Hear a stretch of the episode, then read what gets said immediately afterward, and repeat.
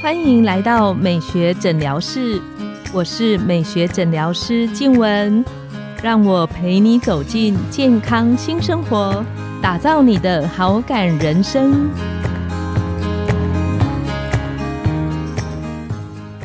欢迎光临美学诊疗室，我是你的美学诊疗师静文，让我陪你练习好感人生，走进健康新生活。今天我们邀请到的来宾是精神科袁伟医师，他是振兴医院荧光学院的主任，专精在长者的身心医学，还有女性的心理治疗上，也是妇产身心医学会的理事。我们请袁医师跟线上的听众打个招呼。静文医师好，各位听众朋友大家好。这一集袁医师要来跟我们分享一个蛮多朋友，包括我自己在门诊也会有病人跟我提到聊到的话题，就是我们皮肤科有时候会看，例如像是带状疱疹啊，一些长期慢性的过敏。那聊一聊之后，病人就会问我说：“医生，那这个是不是跟我压力太大有关系？”那所以我觉得现在压力大、心情不好这件事情，几乎是我们每个人。在人生的某一个阶段，甚至是常常都会需要面对到的问题。但是心情不好到什么样的程度，我要特别注意到说，也许我不单只是一个心情不好的情绪，而是有其他忧郁症的可能。嗯哼，对，人都会有喜怒哀乐哈，所以你会悲伤、会忧郁，其实是很正常的情绪。但是忧郁症不一样，忧郁症是你这个情绪比较久了，而且常常发生，有的时候是莫名其妙的来。好，那既然叫忧郁症，它就不是只有忧郁情绪这件事情。好，如果你用传统我们诊断的守则，我先讲比较大的方向，让大家有个概念。嗯，你除了情绪不好，有些人会易怒，啊，就是容易生气，小事情就让他很烦，他不见得发出来，但他就啊咋，嗯，然后旁边人就要小心翼翼的这样子。然后这个也是忧郁的其中一个症状 哦。然后有些人会有失眠的问题，青少年有可能是睡太多，他不见得是失眠，嗯，他会觉得都累，都整天都很疲倦。老人家也有可能，老人家不会跟你说忧郁啦，因为忧郁这个概念跟这个文化有关系。所以在七八十岁、八九十岁，他们的文化里面，甚至六十几岁，他们的文化里面，忧郁是一件很可耻的事，也没有这个词。嗯但他会跟你说累，我身体生病了，他找不到原因。哦，所以长辈忧郁症，他常用这种绿病啊，或者是身体不舒服啊，或者是疲倦来表达，对，无力来表达。好，我们生气也是常见的。老师刚刚讲了有情绪，有包括易怒，包括忧郁，然后会有失眠的问题，有些人会影响食欲。我们以前也是说啊，会不会吃不下，体重掉很多？哎，青少年也有可能是暴食哦，所以这也有可能哦，整天很累，然后对自己没有信心，没有信心，没有信心，他想什么事情都是负面的。觉得稍微一点不愉快，他觉得是自己的问题，自己做错了，可能根本跟他没有关系，或他责任只是其中一小部分。嗯哼，好，所以你们有没有发现，我刚刚讲的东西其实已经不是只是情绪了。好，因为忧郁症它的症状不是只有情绪症状，刚刚讲到觉得自己很糟，好，什么事情都做不对，这已经是想法的症状。啊，有喜怒哀乐、开心这些是忧郁。我觉得我很棒，这个是想法；我觉得我很糟，我什么事情都做不好，这个是想法。这个是想法。对，那我们传统观念对想法跟情绪常常会分不开。啊，是。如果没有原因是特别讲，我也想不出情绪跟想法之间的差异性。呃，这是很普遍，大家不太习惯分别的东西。所以想法包括觉得未来的完蛋啦，没有希望啊。好，那像我刚刚说绿病，老人家会觉得自己生什么大病啊，检查不出来，这也是想法。哦，他不见得跟你说他忧郁，不是他不说，他根本不觉得自己忧郁。他会跟你说，我其实没有什么压力啊，我生活无忧无虑啊，生活很好啊，家人对我很好，我怎么会有什么忧郁症？不过我以前在门诊遇过一个病人，我觉得他很可爱，他有一些皮肤的表现。嗯，那不知道聊一聊聊到什么，他就突然跟我说，他好像讲到说他都没有什么压力，然后我就笑一笑，就他讲了一句话，我印象很深刻。他说：“黄医师，你知道吗？没有压力也是一种压力，就是常会遇到这种事。旁边人觉得你过那么好，你怎么还过不好？你有这么多环境，大家对你这样，你怎么还不开心？这也是一个压力。好，那当然，因为这跟忧郁症的起因有关系。我们后面如果有机会调到原因的时候再说。我们先讲症状好了哈。严重一点可能会有想不开的念头，所以这也是想法。好，但是绝对不是想不开了才叫忧郁症。所以我们很多病人跟我说。”我没有忧郁症啊，我没有想不开，我要活着啊。好，但是其实他除了想不开，其他症状都有，这个也是忧郁症。失去信心，这刚刚讲过了。好，然后很难决定事情，这个也是想法。好，比如说真的只是吃东西，有些人他说他是这个选择困难，好，但他什么事情都选择困难，很难做决定，那个有可能是忧郁症的关系。还会有一些到老人家特别会明显，会有认知功能障碍。年轻人可能就是他读书读不起来。还没有什么过动症啊，就是他小时候都没有这些问题。哎，怎么到青少年了？看他整天郁郁寡欢的哈，就没有兴趣，没有那个信心跟热情。除了失去兴趣呢，他真的读不进去，他的注意力就是没有办法集中，这认知功能影响。在老人家就可能看起来像失智症，我们叫假性失智。我们比如说帮他做测验，长辈被带来，可能是因为觉得他是不是失智症，什么什么都不会，不会煮饭，什么都不会。然后我们帮他做测验，他的每题都说他不会。但是他会跟你讲一些，比如说我上次来看诊的时候，我的伞掉在你这里，我放在那个床上，这明明记忆力就很好啊。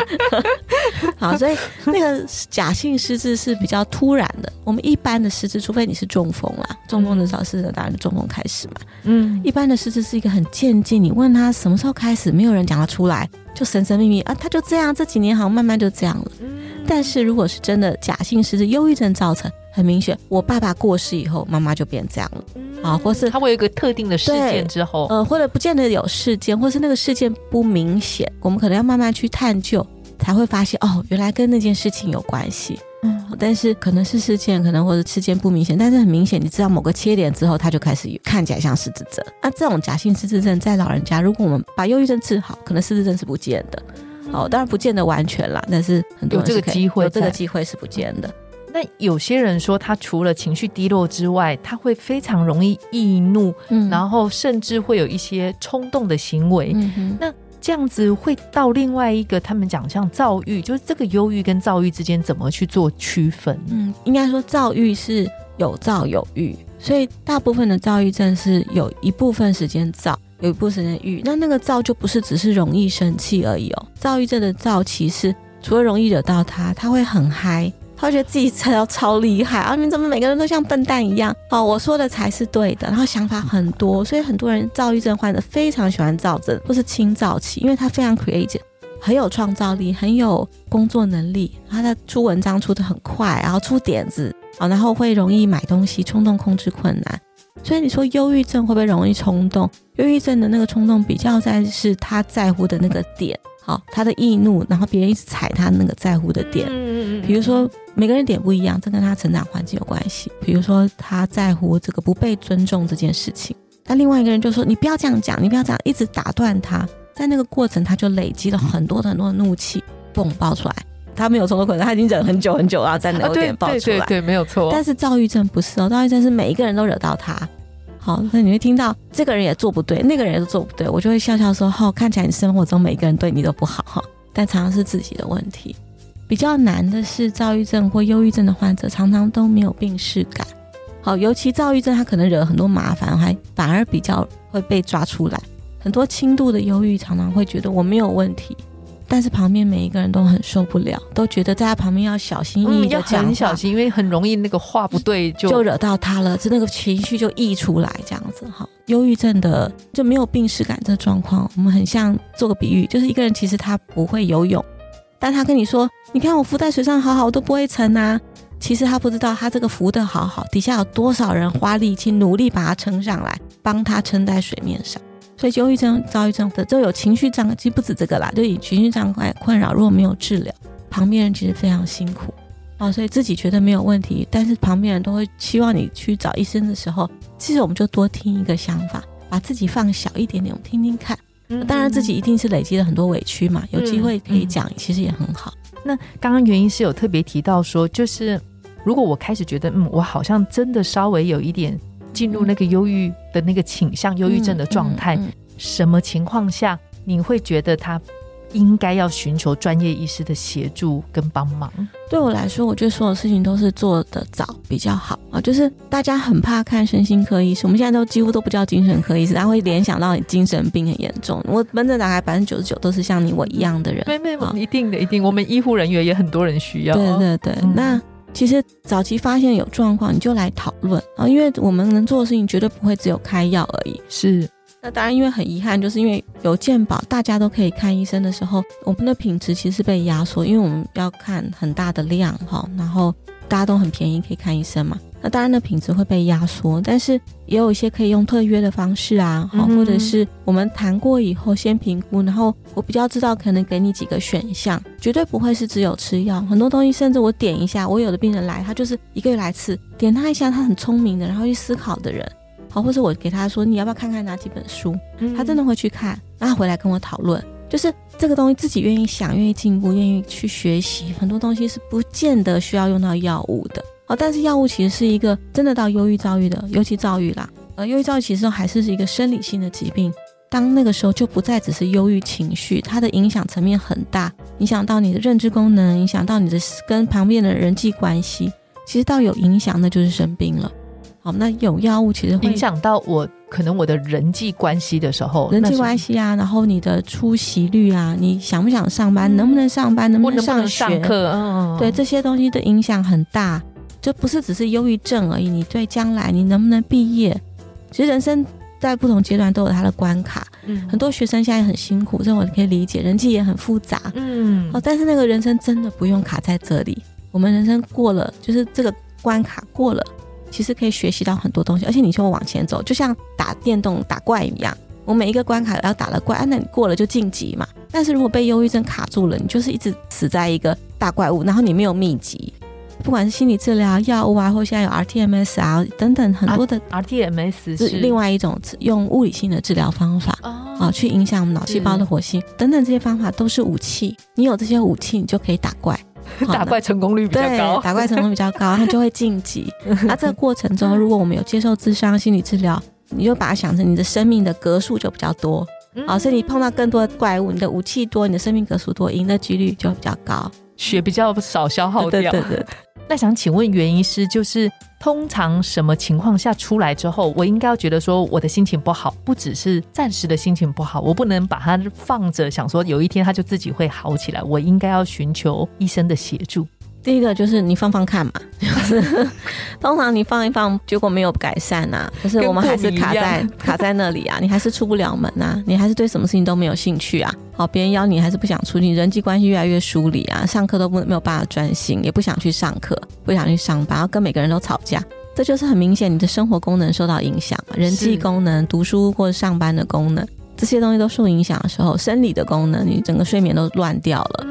哦，整天都很累，要乱吃东西，这些的讯号都在告诉你生病啦，只要去听啦。我觉得身体信号其实就是在提醒你，忧郁这件事情也是一样，它在提醒我们说，哎，我们现在的方法，不管是思考事情、做事情方法。还是什么总是卡住，有点卡住了，我们要调整一下。是，但我们每个人都有盲点，我也有，我也有，对，我也找过我的智商师或心理师这样。是是。那那我们卡住的时候，就寻求一些协助。哎，大家把你推一把，我就过了这个关。我们刚刚讲过打怪这个概念，非常好的比喻。对，所以那些信号，不管忧郁症或其他的这些信号，都在提醒你，哎。或许我们要转弯了，怎么转呢？我们找专业协助，身心科医师也可以。是，最后想请问袁医师，就是如果我现在觉得我需要帮忙，那请问我应该是要找，比方说身心科医师。还是说我应该要寻求？我记得有另外一个叫做心理咨商师，有点像心理师的这个，就是我要怎么去选择？很好问题，我也常听到那个人家说你是不是心理医师哈？那台湾就是没有心理医师这件事，台湾有身心科，可能国外的影集心理对对对对那个对，台湾有身心科医师跟心理师，心理师就分临床心理师跟智商心理师，基本上我们都可以做前面的评估功能。那医师就是看人，就是你看这些人也都要缘分啦。好，就是有时候你谈一谈就知道这个人能不能抓到我的点，这样子。我需要的，对对。那那个精神科医师其实是有分会做心理治疗跟不会做心理治疗的，因为我们在训练的过程需要学这个东西以外，我们自己要花很多的钱跟时间再去进修。对，好，那有些就是完全是生理性的医师治疗，但他开药可能也很好，这也可以没有问题。那心理师有分临床心理师跟智商心理师。临床心理师平常他们在训练过程中也有心理智商，但他们比较多是测验啊，比如说小孩有评估，做评估有没有表格，有没有忧郁的倾向，类似这样子。哦，不止忧郁啊，比如说过动儿啊，好，然后有没有过动，有没有雅斯伯格，有没有自闭症，有没有失智症，是这些评估。但很多临床心理他也喜欢心理治疗，所以他也会再多学一些心理治疗。理解。那心理咨商师他就是纯粹在心理治疗这块比较多的训练。他们也有做测验的训练，但是相对就是比例的问题，比例就会比较少。是是，主要是这样子。我们今天很谢谢袁医师来跟我们分享到，就是关于压力然后忧郁的这一块。最后，可不可以给我们线上的听众一个小提醒？我刚刚说过，就是生病啊，或者是你状况不好，就是一个提醒。我们提早去找身心科医师也好，或者我们去问问看，怎么发生什么事了。来看医生不是开药，但是我们可以给你评估，给你方向。你有选择权的，嗯，但至少你有好几个方向的选择权，不是只有忍耐而已。真的，真的，我很喜欢刚刚袁医师讲的，就是我们其实生命是要往前走，嗯，那有时候人生偶尔会卡住没关系，但我们可以寻求不同的帮助，增加手中的武器，让这一关可以顺利的打过关。嗯嗯嗯。今天我们的节目就来到了尾声。拥有好感人生，就从今天开始。美学诊疗室，欢迎再度光临，我们下次见，拜拜。